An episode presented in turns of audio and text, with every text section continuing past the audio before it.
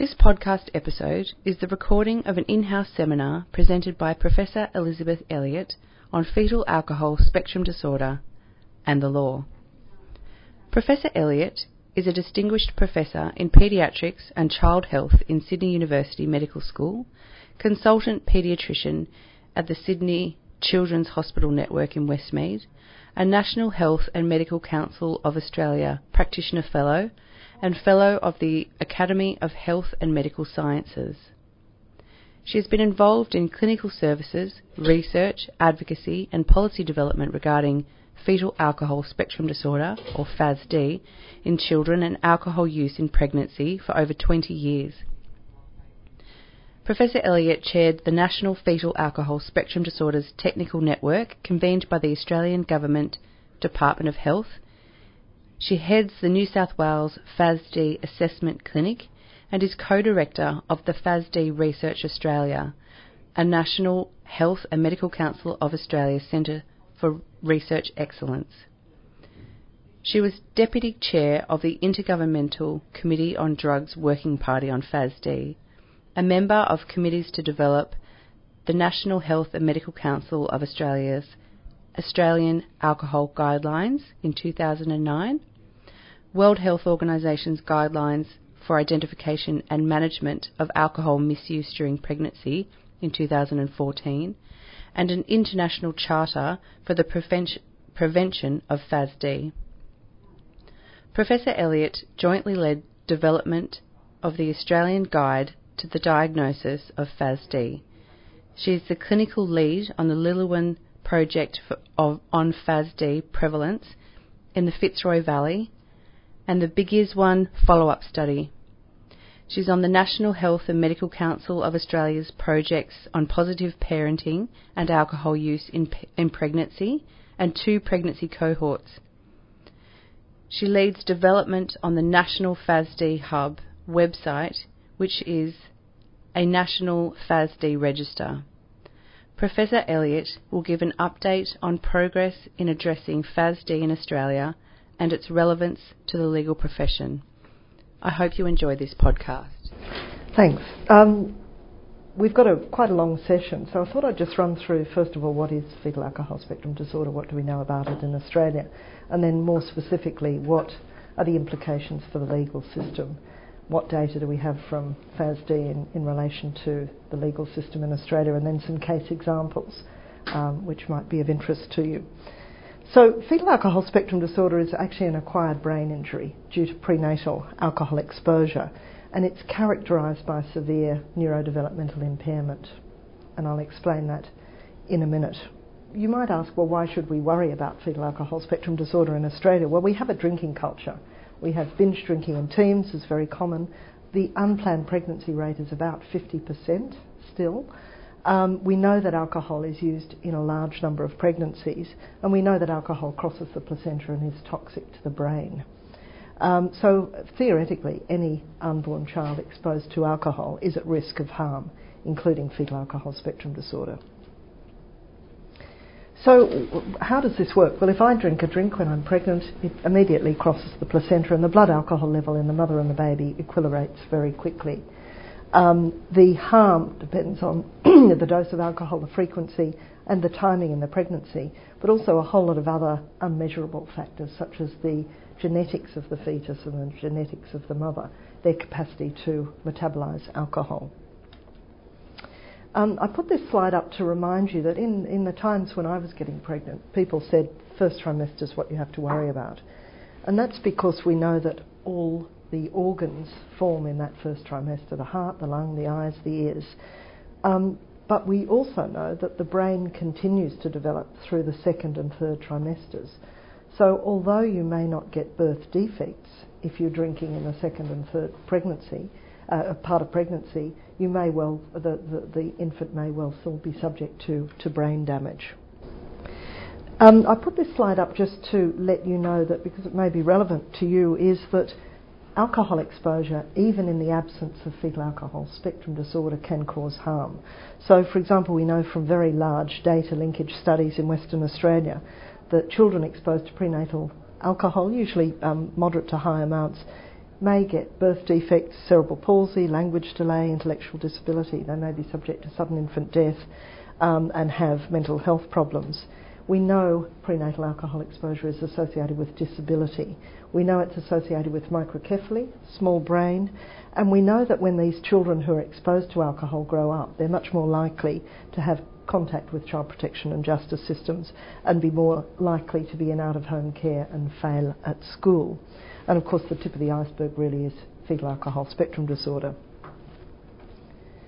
So, alcohol is neurotoxic. We know it damages our brains and it damages the brains of the, the unborn child. it specifically damages the growth of the brain, the migration of nerves, the development of neurotransmitters that take messages from one nerve to another. And you can see from this um, really gross example that the brain can be significantly deformed and, and much smaller if exposed to large amounts of alcohol in utero. But that brain on the left may still be dysfunctional, even though it looks uh, macroscopically normal. So, as a result of this brain injury, the brain controls the growth of the, the face and the other organs, so children may have physical defects, behavioural problems, learning defects, and developmental delay. So, do Australian women still drink in pregnancy? Um, it would be hard to believe that they do. There has been information out there for centuries about the harms, but if we have a look at the recent data, we know that on average, internationally, about 10% of women drink during pregnancy. But remember, a lot of women don't drink at all. Um, but in the household survey done most recently in Australia, we found that 50% of women drank before they were aware that they were pregnant. So during their pregnancy, before pregnancy awareness, and 25 continued to drink afterwards. And it's not the people out there in, um, you know, poor socioeconomic land. It's people like us, the well-educated, higher socioeconomic status, who are the more likely to continue to drink during pregnancy. Um, we also know from two recent cohorts in, in New South Wales and Victoria that I've been involved in, um, 60% of women are reporting that they drank during pregnancy. And that's particularly when you ask them, did you drink before you were aware you were pregnant? And often that drinking before pregnancy awareness was very high levels.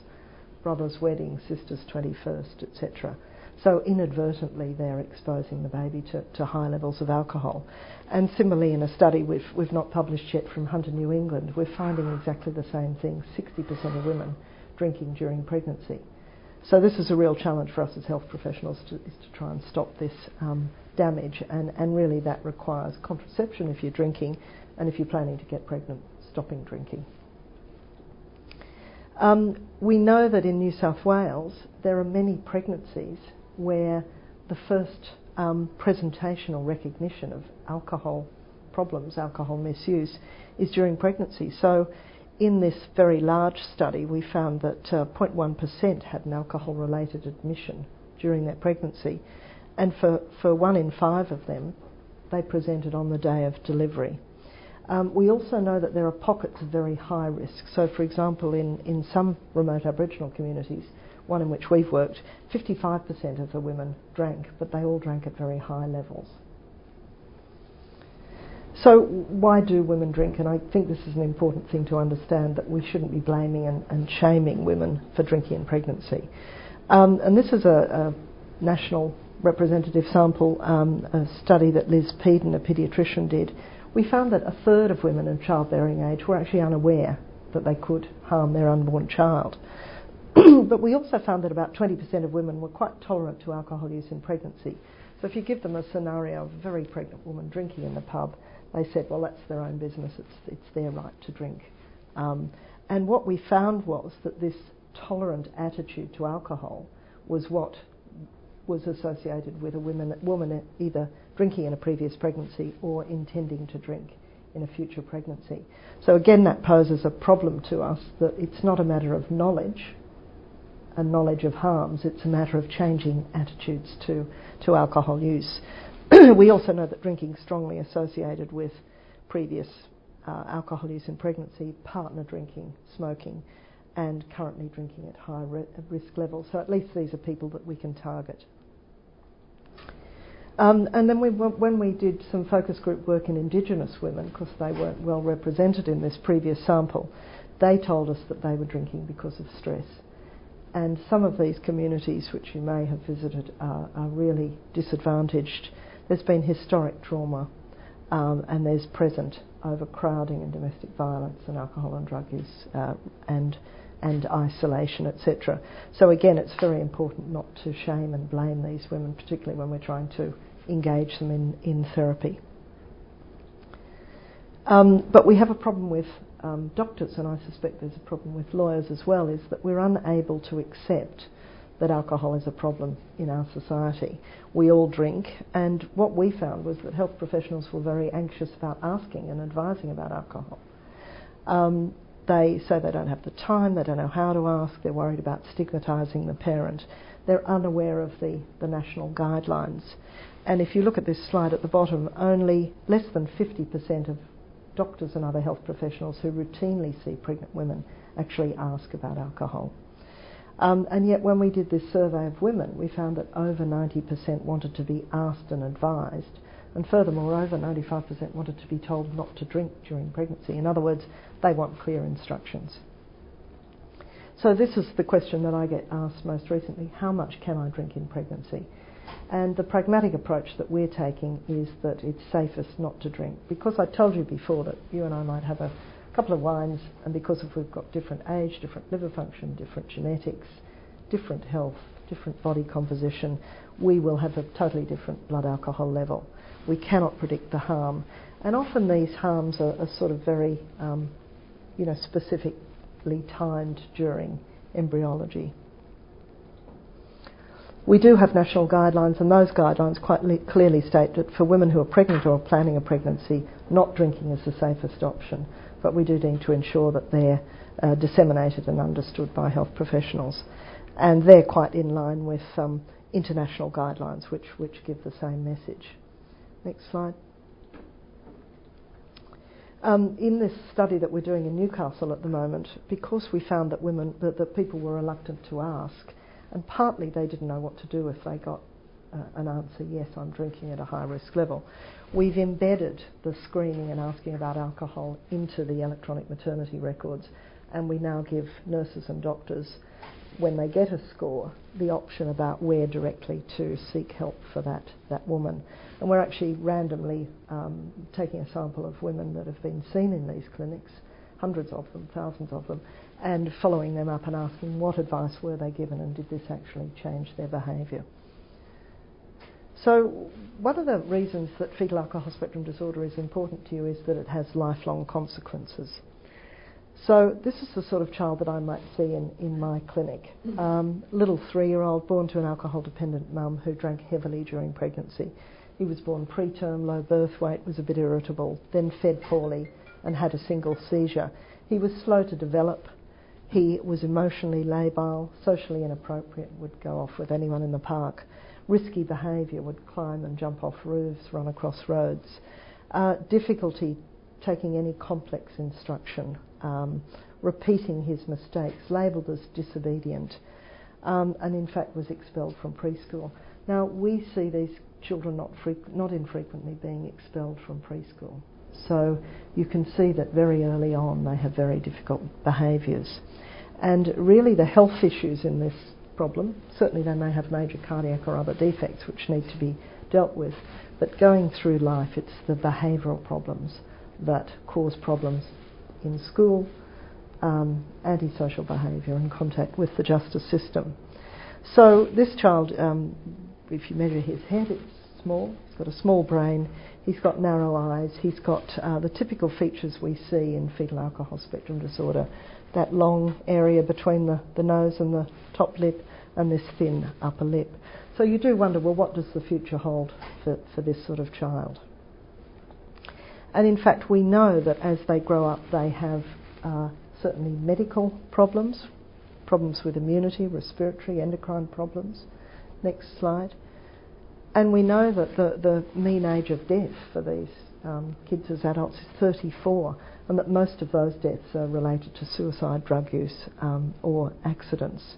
But we also know from longitudinal studies that you're at much higher risk of, as an adult, having mental illness, substance abuse, problems with sexuality, and that only at 21 years of age, only about 10% live and work independently.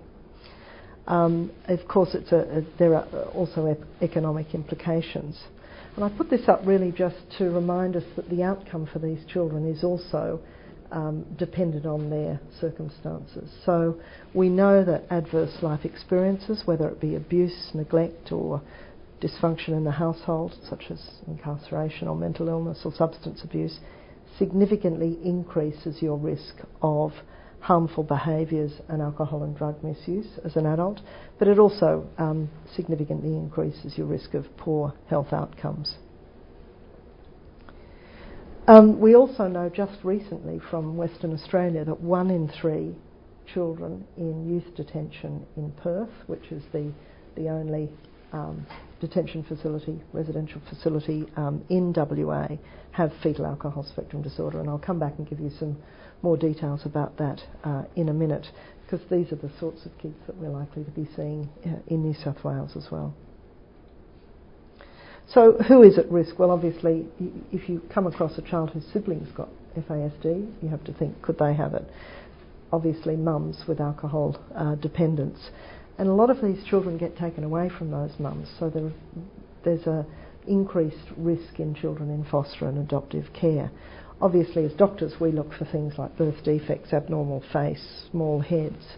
Um, but other at risk groups are children living in remote or communities where there's been high alcohol use for, for decades, such as the one I'll tell you about in a minute, and the juvenile justice system. And I mentioned the economic um, burden before. This is one study from Canada, and you can see the criminal justice system there contributes significantly to the costs um, of, of um, people with fetal alcohol spectrum disorder. So I'm just going to briefly tell you how we diagnose fetal alcohol spectrum disorder and why it's important. And increasingly, there are demands from the justice system for this diagnosis. So people are saying, could this be fetal alcohol spectrum? How do we get a diagnosis? What is involved in the diagnosis? Clearly, you're not going to be doing the diagnosis, but need to have some understanding of, of what the criteria are. So we've recently developed with funding from the federal government the Australian Guide to the Diagnosis of Fetal Alcohol Spectrum Disorder. It's available online freely. And again, although you don't need to know the details, it does give you a lot of the, the background information about what we look for and how we approach this diagnosis. Now, I mentioned that um, some of the children that we see have facial and other structural abnormalities, which indicates first trimester exposure. But many of the children, those below the, the, the water level here, have significant neurodevelopmental impairment but without those physical features, depending on the timing of the exposure. So we now talk about fetal alcohol spectrum disorder with and without these facial features, and any of these children can have birth defects, structural brain anomalies, or growth failure as well. But it's the neurodevelopmental impairment that, that is characteristic. Next slide.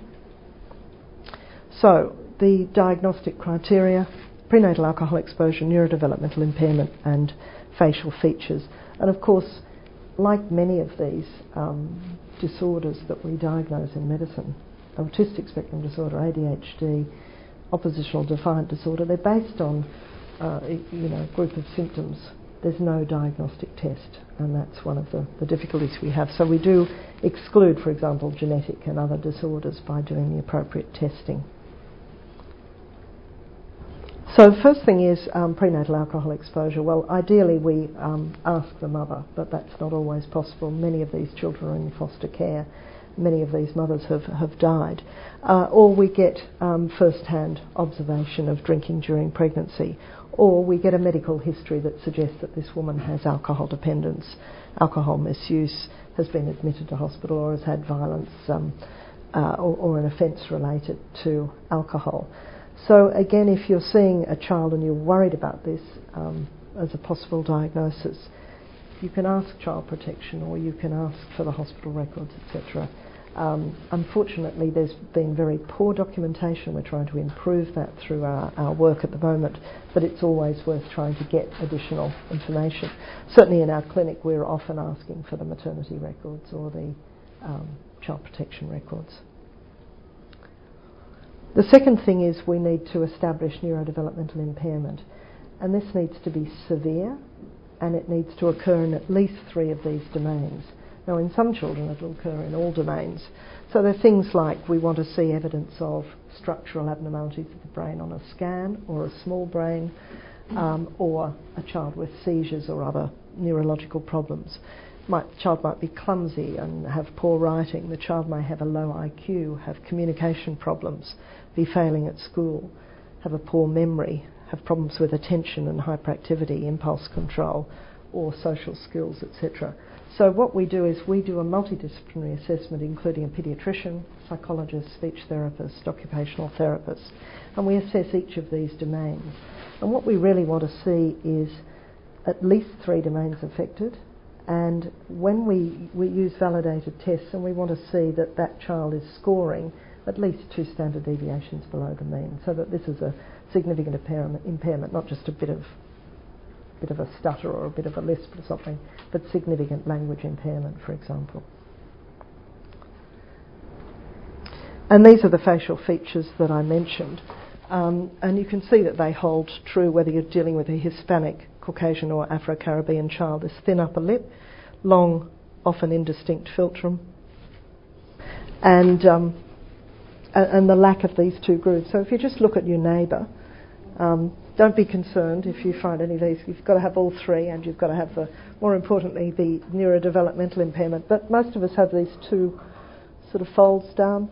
Um, some people have a thin lip, some people have a, a, flat philtrum, but to have all three in association with neurodevelopmental impairment is characteristic.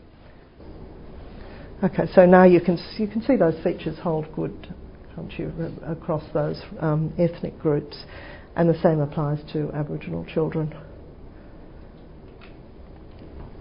Now, I won't go into this, but and I have touched on it, but there are challenges in making this diagnosis. It requires an experienced team. It's expensive. It's time consuming. Often, the uh, evidence of alcohol use during pregnancy is absent, and, and hence we can't make the diagnosis.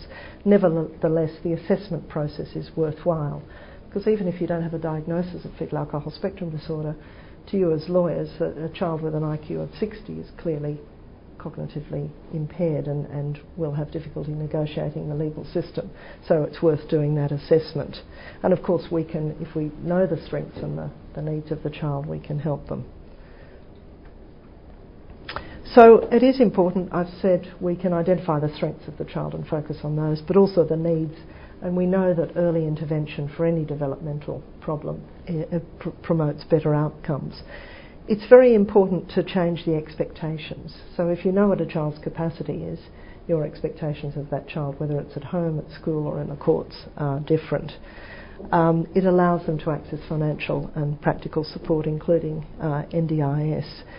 Importantly, for, for us as paediatricians, it allows us to identify the mother who might need treatment to try and prevent the birth of another affected child. Um, and as I've mentioned, it raises awareness in services, including the courts. Um, parents also tell us that this diagnosis is worth making. Um, it alleviates guilt about poor parenting, for example. It allows them to seek peer support. Um, and certainly overseas, FASD has been recognised as a mitigating factor in the criminal justice system, resulting in more appropriate treatment of children in the court process and in the sentencing process. So, what do we know about fetal alcohol spectrum disorder in Australia? Does it exist? Now, one of the problems with epidemiology is really to get a good um, estimate of prevalence, you have to see every child in a certain population and then calculate the prevalence. That's expensive, time consuming, and uh, we certainly haven't had the funding to do that, except in one example, which I'll, I'll show you. We know from looking at WHO data that there are uh, estimated to be internationally about eight cases of fetal alcohol spectrum disorder per thousand population. So that's over 600,000 children born each year with this disorder, and it's now recognised as the leading cause of intellectual development and birth defects, and yet this is likely to be an underestimate. So, what do we know in Australia? Well, we're currently doing an incidence study. Incidence is slightly different to prevalence. Prevalence is the total number of kids in a population with a disorder. Incidence is the number of new cases seen per year. So we've got a system in Australia called the Australian Paediatric Surveillance Unit, and every month we mail every paediatrician in the country a little report card, which now comes by email, and they tick whether or not they have seen a child with one of the conditions listed. And at the moment, they're, they're mainly rare conditions. At the moment, fetal alcohol spectrum disorder is on that. And if they tick that box, they automatically get a link to a questionnaire and they provide us with more details. So, over a three year period, we have identified 250 newly diagnosed cases of fetal alcohol syndrome, a spectrum disorder in children under 15. Most are being diagnosed about 8.6, so that's when we start seeing them cause problems at school and fail academically at school. Male to female ratio is about uh, similar, but what we're finding is that because health professionals aren't necessarily trained and aware of this diagnosis as much as they should be, about 80% are being diagnosed in the four assessment clinics that we have, one of which is at our hospital, at Children's Hospital at Westmead. Um, but these are kids with significant problems. So if you look here, a quarter of them have microcephaly, small head. So uh, again, we're probably seeing paediatricians reporting to us the severe end of the spectrum and the domains of impairment as we'd expect. The most common executive function, adaptive behaviour and language, all of which will uh, affect a child's performance, uh, you know, behaviour and performance in court, attention and academic achievement. We also know that these children uh, are exposed to high risk, high levels of prenatal uh, alcohol, uh, and we have various ways of, of, measuring that, and that most of them are not exposed to significant other drugs. So uh, w- we know that alcohol in pregnancy is the most dangerous drug for a child. So our colleagues in the States tell us that heroin, cocaine, and methamphetamine, etc., doesn't have the same impact on the developing brain. And this comes back to the fact that we know alcohol is both neurotoxic, toxic to the nerves and the brain, and teratogenic, that is, it disrupts the development of the, the normal embryo. Um, but interestingly, 75% of these kids have been in touch with child protection. And we know that there's a very strong correlation between children who've been involved in child protection and children who are involved in juvenile justice. Many of them live in out of home care. In fact, only 18% live with biological parents, and 15% of them have an affected sibling. So there's missed opportunities to, to prevent. Now, I'm just going to briefly tell you about the Lililwan project, which was a project I was asked to be involved in the Fitzroy Valley in, in Western Australia. And this is really illustrative, I think, of what we're likely to be seeing in remote communities, Indigenous communities in New South Wales, Queensland, South Australia, uh, Northern Territory, as well as WA. So, this is the only population based prevalence study that's been done on fetal alcohol spectrum disorder in Australia. Um, and it does give us a ballpark figure. I don't think we need to be doing more of these studies, but I think we can. Uh, it does suggest that the rates of fetal alcohol spectrum disorder will be high in similar communities uh, around the country. And of course, the reason for the focus on this is that we know that 80% is it of children in juvenile detention are Indigenous children. So they're way overrepresented. So, uh, Fitzroy Crossing, this was a community in crisis, mainly due to alcohol related harms. In 2007, the women decided enough was enough and they lobbied the Liquor Licensing Board and they managed to get restrictions to the sale of takeaway alcohol uh, in the Fitzroy Valley. And even to this day, you can only buy low strength beer to take away from the pub. No medium or full strength beer, no wine, no spirits. Um, and having got these restrictions in place, they had a bit of thinking time. Uh, they were well evaluated by Notre Dame University and found to have had a major impact. But they looked around and said, What's wrong with our kids? Why do they look funny? Why aren't they growing well? Why are they behaving badly? And they developed this strategy, the Marulu strategy, to address the diagnosis and prevention of fetal alcohol spectrum disorder and um, to support parents. And is a word in the Bunuba language of that area, which means precious, worth nurturing, which is what they feel about their, their children. Fitzroy Valley, you can see, is a long way from Sydney, but we had established a, a relationship with this community over several years and, and, hence were invited to help with this study. And they wanted us to look at the prevalence of alcohol use in pregnancy and fetal alcohol spectrum disorder. And these sort of studies require months of, of consultation. Do we really want to do this study? What if we find the results are, uh, are detrimental to the community, etc.? Anyway, they decided they wanted to go ahead with the Lililwan study. Lililwan is a, a word in Kimberley Creole meaning all the little ones or children. Um, and June Oscar, who was the person who'd invited us up there, who's in fact now our Human Rights Commissioner um, for Aboriginal and Torres Strait Islanders, was asked to address the Parliament, and she described fetal alcohol spectrum disorder as a tragedy that somehow transcends other aspects of grief and trauma with innocent young life, the future of our people, our culture, language, knowledge about the magic creation, and laws of our country, being born into this world with brains and nervous systems that are so impaired that life for that person, from birth to death, is cruelly diminished.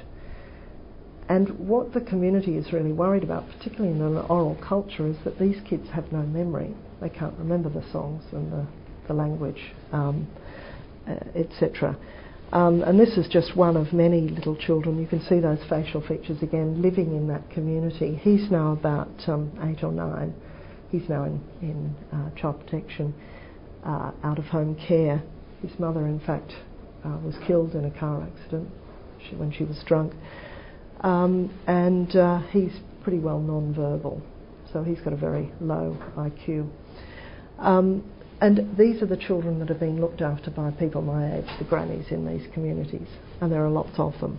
So, we, next slide, please.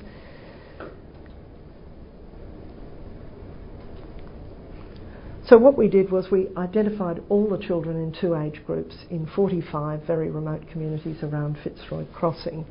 We photographed the available grog and we asked them what they drank during pregnancy as well as a lot of other things about their pregnancies. Next slide. Um, and what we found was that half of these women didn't drink in pregnancy, but 55% did drink, and those who drank drank at very risky levels. We can measure those in several ways, but this just shows 10 or more drinks in that right hand uh, column. So the blue is 10 or more drinks every one or two weeks. The orange, two to three times a week, and the red is daily or almost daily. So these are women who are living in real severe disadvantage. There's been drinking in the community for decades, and this is before the alcohol restrictions. Um, and they continue to drink during their pregnancies, not really understanding that it might harm the unborn child. We then spent the next year doing our multidisciplinary assessment uh, of these children. Next slide. And what we found, perhaps not surprisingly, was that one in five children fulfilled the diagnostic criteria for fetal alcohol spectrum disorder. So 20%. So you can imagine how disruptive that is in the community and in the school. Uh, and they have the full gamut of problems that I've described physical abnormalities, uh, problems with IQ, memory, etc. But also, I, have mentioned early life stress, and early life stress we know is a contributor to neurodevelopmental problems. And 100% of these children had one early life stress or another. Now, this gives you an idea of the sort of frequency. Death of a close family member, insecurity of food and, and money, too many people in the house. So you might have quite commonly 16 people in a three bedroom house.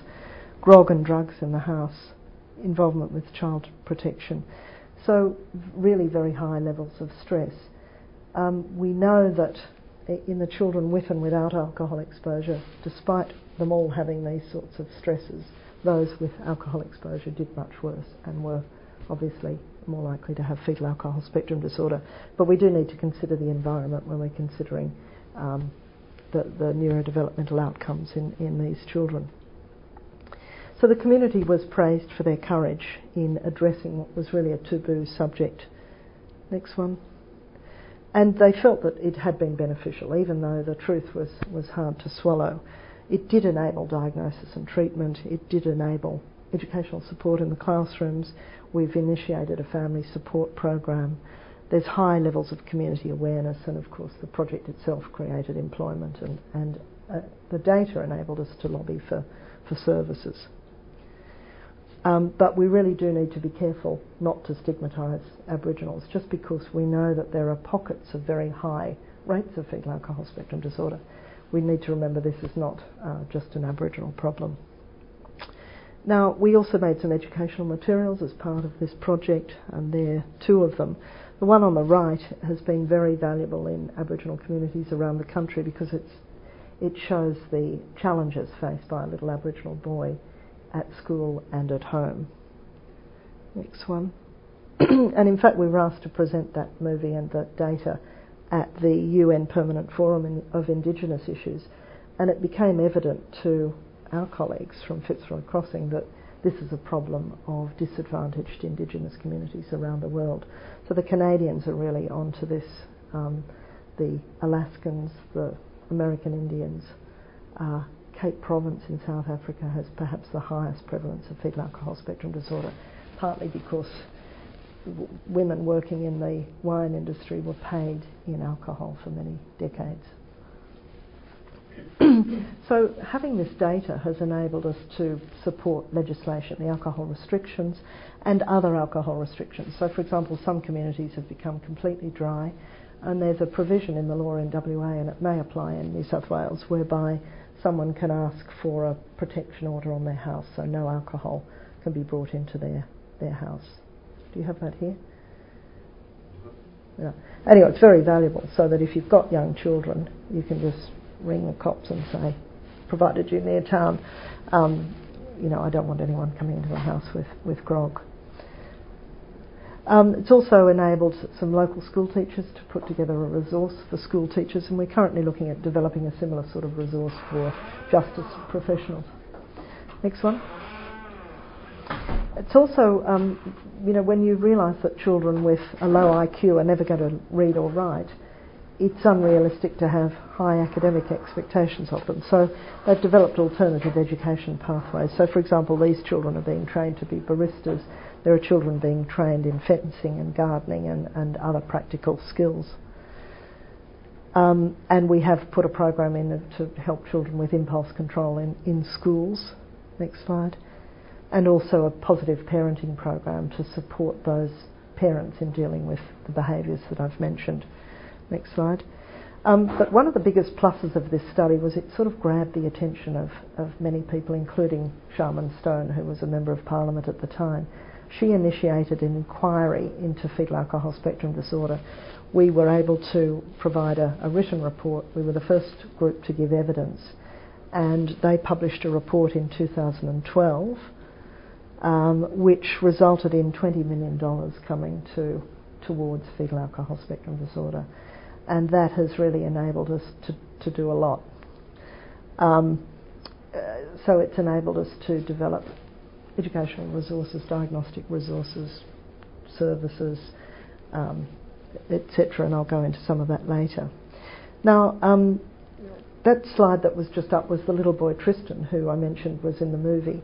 He's now grown up, and his dad, who's a, a school teacher, is supervising him in running a lawn mowing business. So he's actually doing quite well. He has no concept of money, he'll never learn to read or write, but he's physically very able uh, and it's a very good example of with support these kids can can do well. Um, but it's not all a good news story. So one of the little boys in our co- cohort um, a few years ago stole a car, put seven of the kids in our cohort into the car and crashed it, and one child was killed. Um, and of course, he then ended up uh, in, in jail, and then he was ostracised from the the community. Next slide. Um, other children in our cohort have been responsible for trashing the, the, the, school.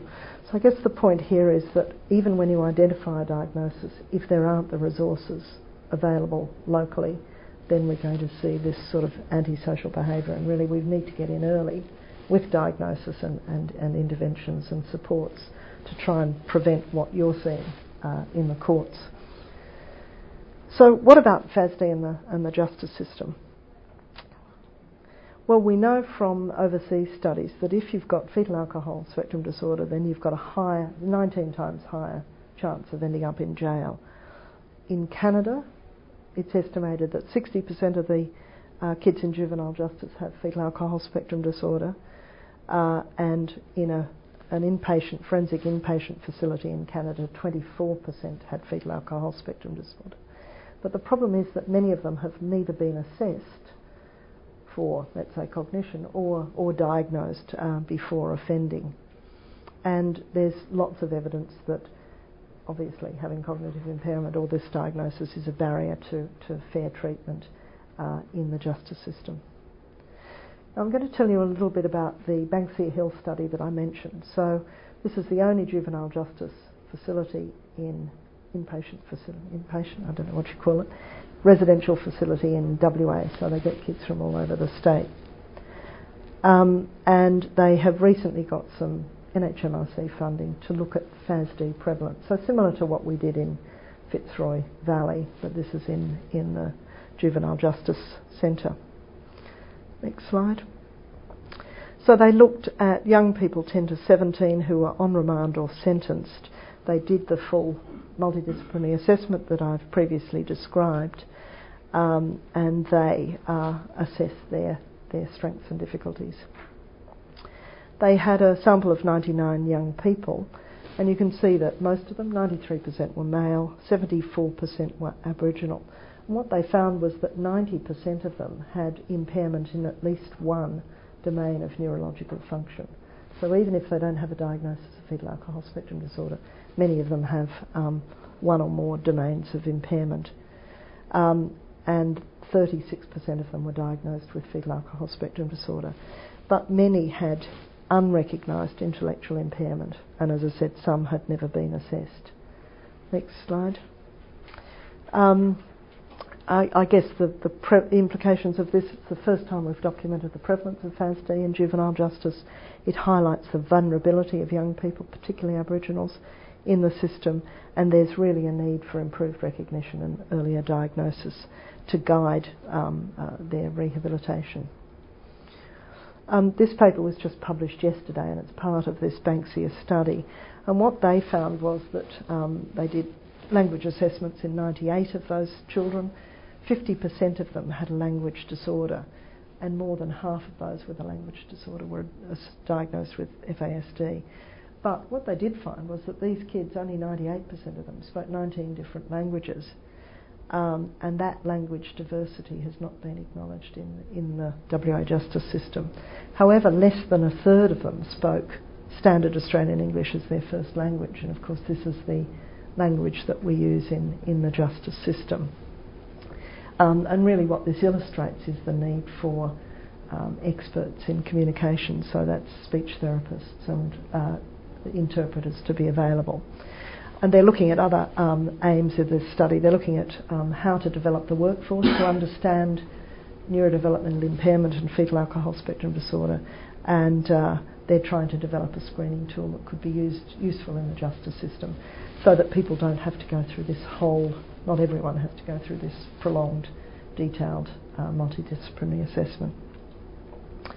Um, I just put this in because um, you'll all be aware of, well aware of these costs. That the estimated cost of detaining a juvenile offender in New South Wales $652 per day, compared to a $16 cost of supervision in the community. So, again, uh, and I'm sure you're all thinking of this, different ways of, of dealing with kids, particularly with those with impairment. So, why do children and youth end up coming in contact with the, the justice system. I've mentioned the deficits that these kids have, and so it's not surprising that they might uh, grow up with challenging behaviours. Next slide. So, for example, um, many of these children have a low IQ. Um, approximately 70% will be in the, the normal to low range, but some of them will have severe intellectual impairment.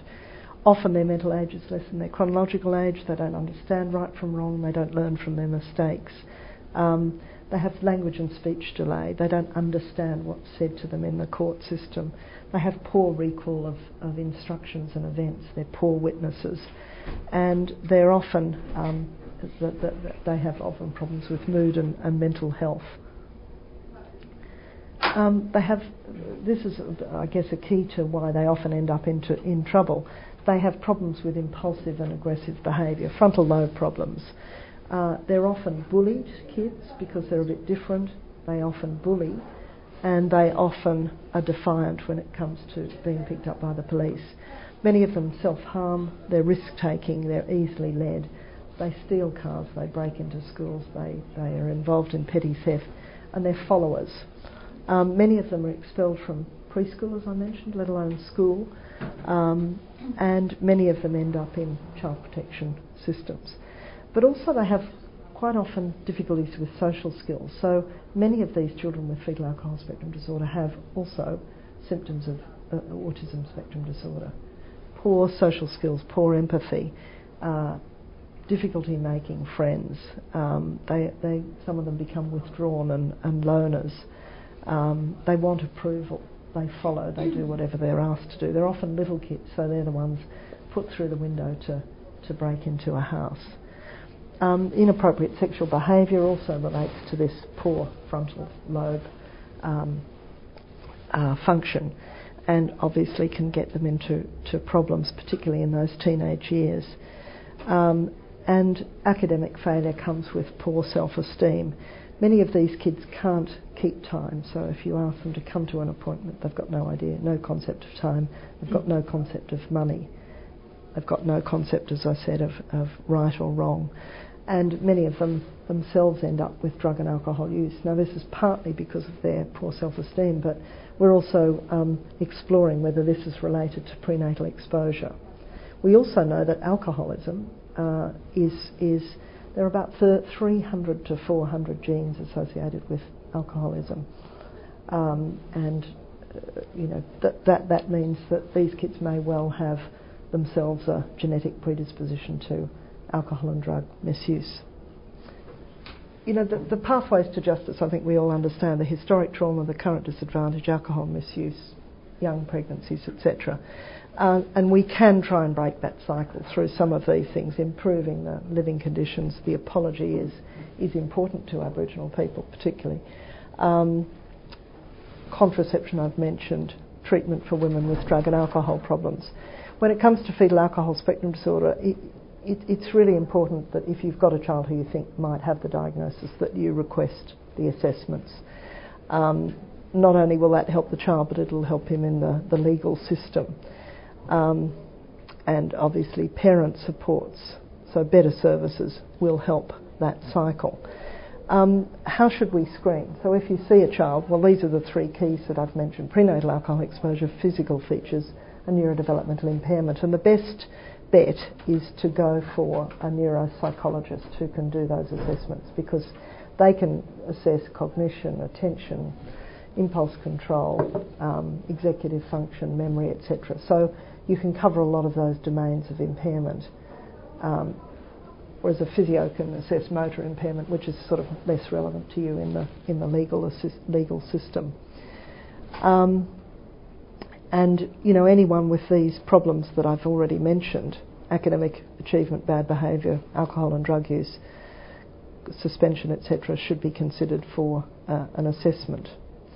Um, and then I think these are issues for you to think about that these children often reoffend, often end up incarcerated, can't negotiate the system.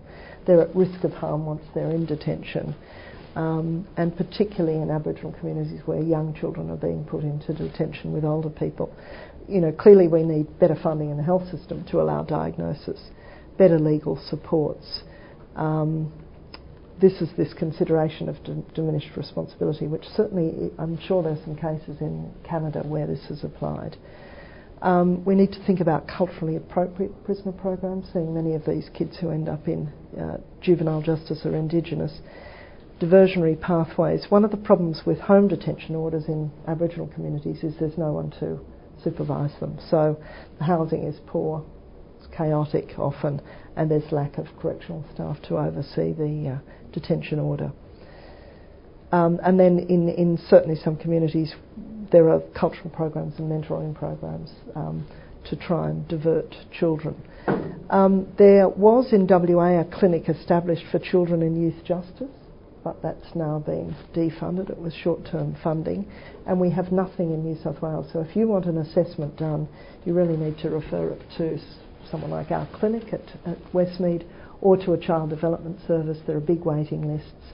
It's a, it's a couple of day process, and um, you know, we're all under, underfunded. So you will help us by advocating for better access to diagnostic services. And of course, we need to remember that when we're dealing with these kids, we need to consider the trauma that many of them have, have suffered. Um, I just put this up, some of you may be aware recently, Anne Cregan from Gilbert and Tobin developed a documentation inspired by the work that she did in the Fitzroy Valley, really to um, ask for review of the requirements for funding for cognitive impairment. So that at the moment you can only get funding for cognitive impairment if you've got an IQ less than 70. And in fact, many of these kids, even let's say you've got an IQ of 75, are significantly functionally impaired. Um, so she's uh, advocating for consideration in the um, legal system so that people don't miss out on on uh, these supports. Um, so this comes to sort of some of the information we have from Australia. We know Indigenous uh, incarceration rates are high. In Northern Territory, 96% of those in juvenile justice are Indigenous. In WA, it's about 80%. And many of them uh, are in jail because of alcohol related uh, incidents. We know there was a Northern Territory inquiry on fetal alcohol spectrum disorder. It was deemed to be a major problem, and the recommendations included better diagnostic services and, of course, restrictions on access to alcohol, which requires legislation. Um, now, this is one of the cases that's been in the news. Anne Fulton, uh, sorry, um, yeah, Rosie Anne Fulton. She was jailed in Northern Territory for 21 months with no trial and no conviction because she was deemed incapable of giving evidence. And the reason she was incapable was she had severe intellectual impairment and she was subsequently diagnosed as fetal alcohol spectrum disorder and released into some sort of community care. So we really don't know how many people are, uh, are there in our prison system, particularly in, in remote uh, places. I think she was in Alice Springs or somewhere, um, because they haven't been assessed and they're not. It's not realised that they've got um, cognitive problems. Um, we know that the Royal Commission has got a lot of information in it about um, the, the, Royal Commission into Children in Juvenile Detention in Northern Territory. A lot of information in it about fetal alcohol spectrum disorder and the co- contribution that that has made to those children being incarcerated. Is that the recent one? Yeah, that's the Mick Gooda and um, mm-hmm. and in fact he's just written an article I read the other day uh, with his with the judge, Margaret, someone is it? Um, really just saying, well, what, what now? You know, there's been no action following this um, this royal commission.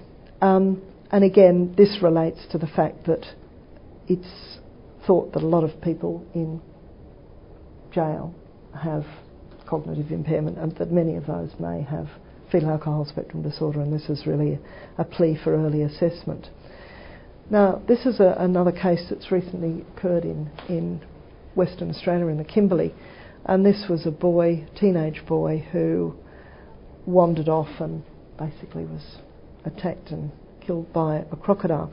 The coroner found that he, um, this boy, who'd been diagnosed with fetal alcohol spectrum disorder as an infant and had developmental delay and behavioural um, problems, was unable to, you know, made a poor decision to enter a swamp even though he know, knew that there were, were crocodiles there.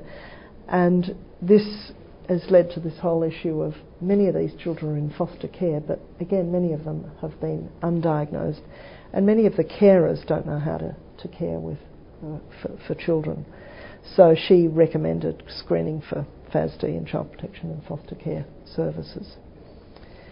Um, this is a case from San Diego. Um, and fetal alcohol syndrome. Now, fetal alcohol syndrome is the name we used to call fetal alcohol spectrum disorder with the facial features and growth problems. So, in other words, it's that tip of the iceberg that I showed kids with facial features as well as the neurodevelopmental impairment. So this was a 13-year-old boy who stabbed his 12-year-old friend, and he was found to be mentally incompetent to stand trial because of his mental and developmental problems associated with FASD. Um,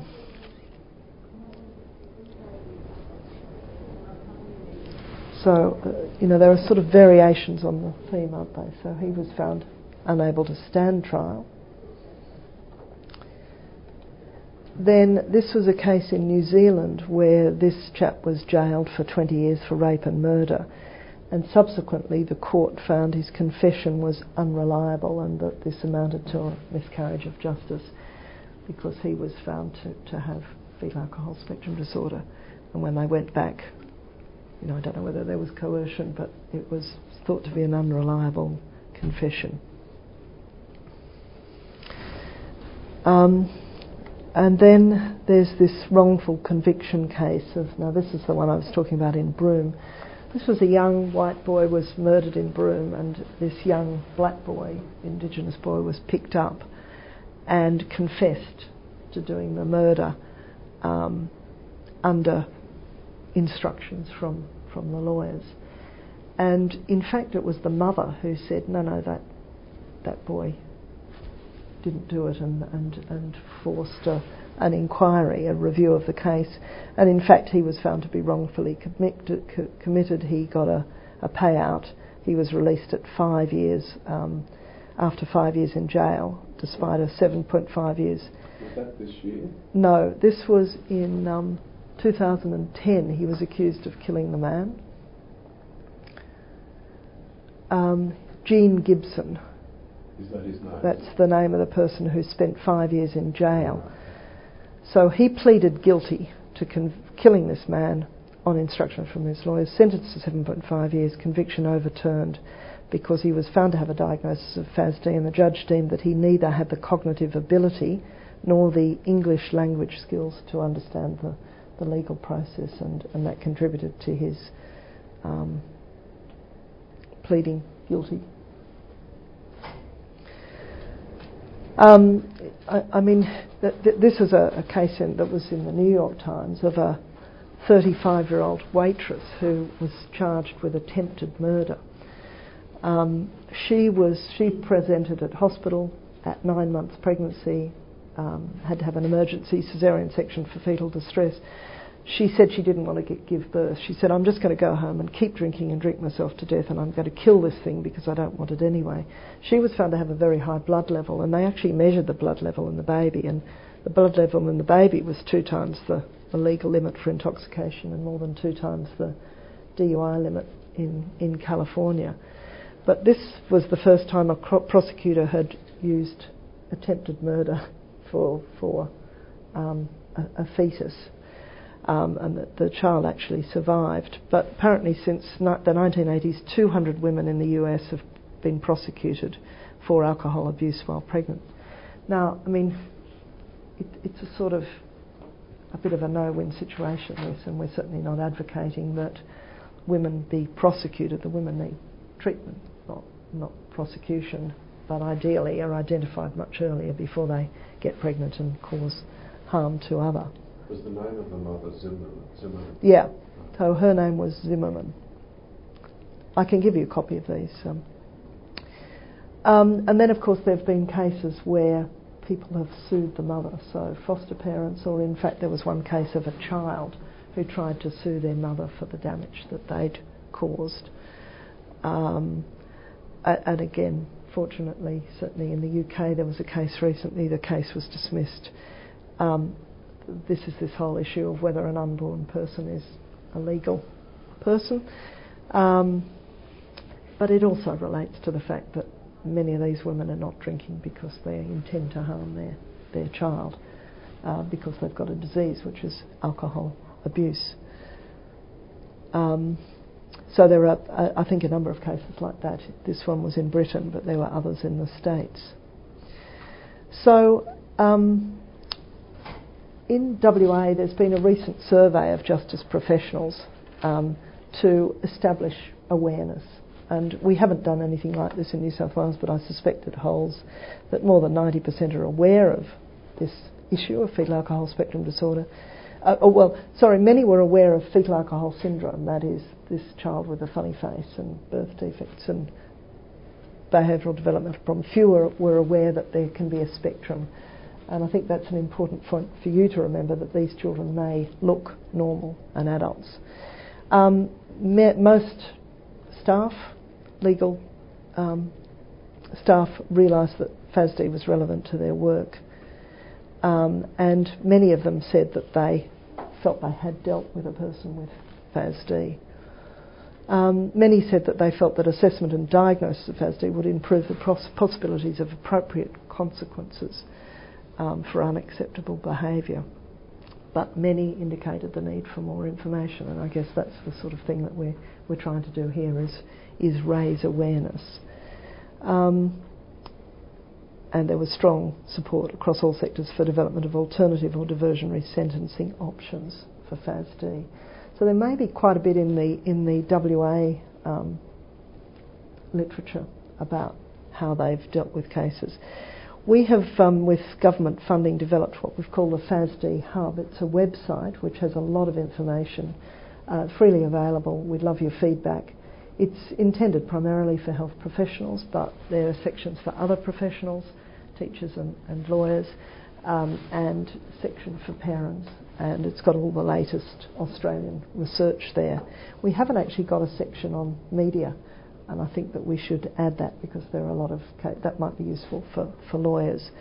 Um, there is a service directory, so if you need a child assessed, you can um, look up that service directory and see where you might be able to get the child assessed uh, in New South Wales or elsewhere. And there is a section for other professionals. And in that section, there are some resources for justice professionals. Um, and f- for example, there are a number of videos. I couldn't get my technical expert to help me load any of these, but um, basically, there's there's some little videos that have been made in WA by lawyers um, talking about FASD in the justice system, representing clients, protection and care, FASD in the judiciary, awareness of FASD, and overview of the issues. So that's worth looking up. That's available on the hub. Um, there is a, an organisation called the National Organisation for FASD, which primarily supports parents and caregivers and, and individuals with FASD. And that's something that you can, again, there's a lot of information on that um, website, particularly for families. And if you have families who need help, they can ring the, the helpline and speak to someone. So we still have a number of challenges, and, and this is also somewhere where the legal profession can help us. For example, we know that excessive use of alcohol is related to uh, advertising and promotion, and we know that advertisers are targeting young women. So this particular ad uh, for a new low-cal vodka cruiser, which would interest young women, uh, was promoted in Sydney with the offer of free condoms and the chance to win a pole dancing kit.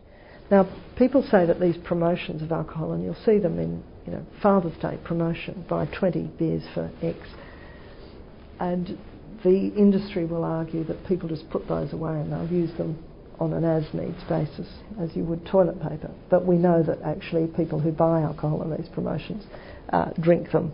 So advertising and promotion is a big issue for us. The other issue, and I was uh, recently in New Zealand last week um, listening to Peter Adams and Doug Sellman talk, the alcohol industry has a huge um, impact um, on harms. And for example, there are these um, social aspects and public relations organisations such as Drinkwise, which are funded by alcohol industry profits but are sort of independent of um, industry. And they seem to be able to get into the ear of government. So recently we had a bit of a, um, uh, an interesting situation where Drinkwise had developed these posters that said, it's safe not to drink while pregnant, which is consistent with our guidelines. But the subtext, which you can't read here, said it's not known if alcohol is safe to drink while you're pregnant. So there was a big outcry, um, including by the AMA, and all of these posters, which had been distributed all over Australia to doctor surgeries, were pulped. However, they then put out some videos um, talking about YouTube's talking about the harms of alcohol in pregnancy. and the minister endorsed these. And here you can see the minister um, with the Drinkwise poster behind him. So, in other words, these very surreptitiously, these organisations that purport to do good by providing education, etc., actually still have their bottom, uh, industry funding, and, and, their bottom line is is profits. Um, recently, we had um, the Australian and New Zealand um, decision to mandate warning labels on alcohol for pregnant women. All our alcohol that goes to Canada, for example, has a warning label on it. Um, and, uh, uh, you know, th- this is a good thing. It does raise awareness. Um, but Drinkwise, again, the industry funded organisation, is currently lobbying so that they can put their labels on these bottles. And we know from the past that these labels are small, non explanatory, um, and often refer you to their website. Um, so we've really got to ensure that if we're going to mandate these labels, that the public health professionals have a role in determining what sort of label they are, where they're placed, and what they say, rather than the industry. So, just in summary, before we have some discussion, children and youth are vulnerable to justice contact and incarceration because of their brain injury and associated deficits. Justice professionals should know about FASD. Um, the, it's worth reading the national um, and Northern Territory inquiries into FASD and the Royal Commission into Juvenile Incarceration because FASD features prominently in that. Um, you know, we believe that just as doctors need education on this area, uh, so do justice professionals. Um, in remote communities, we're working with the police to try and ensure that they understand and, and, deal with these children in the appropriate way at the first contact because in remote communities, many kids end up uh, in a jail with adults for, a very mi- for very minor offences. Um, we obviously believe as health professionals we need much better access to health services and that you need access to those services to assess your clients. We also agree with alternative pathways to uh, incarceration, and uh, this is what I've just been talking about. We need to promote and, and support legislation to reduce access to cheap 24 uh, hour a day alcohol, which is, is causing harms. Um, so we think that FASD is everyone's business. It's not a health problem. In fact, once these kids are, their health problems are managed, usually in early childhood, it becomes a behavioural and educational uh, problem and a problem for the justice system.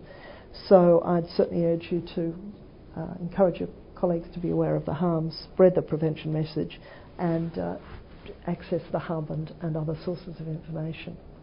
And you, is, a, is a neuropsychologist the right expert it, it is. So we, we have in our clinic a clinical psychologist who hasn't got that additional training. Now she can do all these assessments, but we often uh, meet with our neuropsychologist, and we're about to employ a neuropsychologist who has a more sophisticated understanding of the interpretation, I guess, of these tools. So you know, the psychologist is definitely the person they can do. They can use, for example, a WISC to look at IQ. They can formally evaluate memory and um, attention and academic achievement and etc. etc. So it's a very rigid process using validated tools. They can get a score. They can demonstrate that that score is below what you would expect. You know, two standard deviations below what you would expect for, for the average. Um, so th- definitely they're the, they're the right person. Any other questions? Just one, just um, with the diagnosis, can that only be done by a paediatrician or can it be done by a psychologist and a neuropsychologist? Well, the diagnosis requires the history of alcohol exposure, so I guess anyone can get that provided they have access to the appropriate records and then um, the neurodevelopmental assessment and a psychologist can assess maybe six or seven of those, or four or five, maybe I can't remember, of those domains. Um, but if the the child doesn't isn't found to have impairment in those domains, you may need to extend that assessment to a speech therapist, physiotherapist, occupational therapist. But also the, the medical doctor has a role in looking at weight, head circumference, facial features, and birth defects. So normally what we would say is, say you're a GP out in um, Bathurst and you're worried about this, you would refer to a paediatrician, and that paediatrician would do the physical examination, try and take the history, get as much information as they could about the child's performance at school, at home, etc., and then would request a specific assessment by a child psychologist and or those other allied health professionals. And then they would bring it all together and say this does or doesn't seem to fit the criteria. Alternately, children can be assessed in a child development unit where they already have the team there, or in a specific clinic like ours where they do only we only take referrals of children who are thought to have been exposed to alcohol, not not all children with neurodevelopmental problems. So it can be done in many different ways.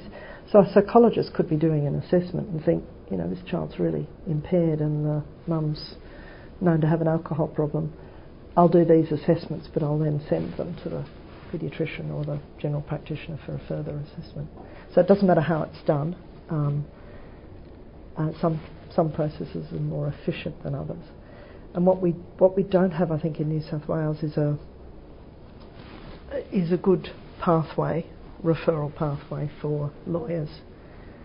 So, you know, if you have a child, it's it's easier, I guess. You You're could. talking about a 20 year The GP in Bathurst has a 20 year old. Yeah, well, that, that's more difficult. They would get the, a neuropsychologist to do the. That's what I would advise. Get a neuropsychologist to do those assessments, and explore the. They themselves should look at the person physically and explore the history to make sure there wasn't a history of developmental problems or mental illness or brain injury or Mm-hmm. infection or premature, whatever, all those things.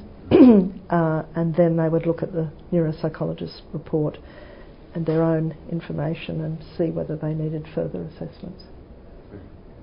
Um, so, neuropsychologist is a good first step. Well, thank you all for coming. I hope, hope it was useful. Um, It was. Thank you very much.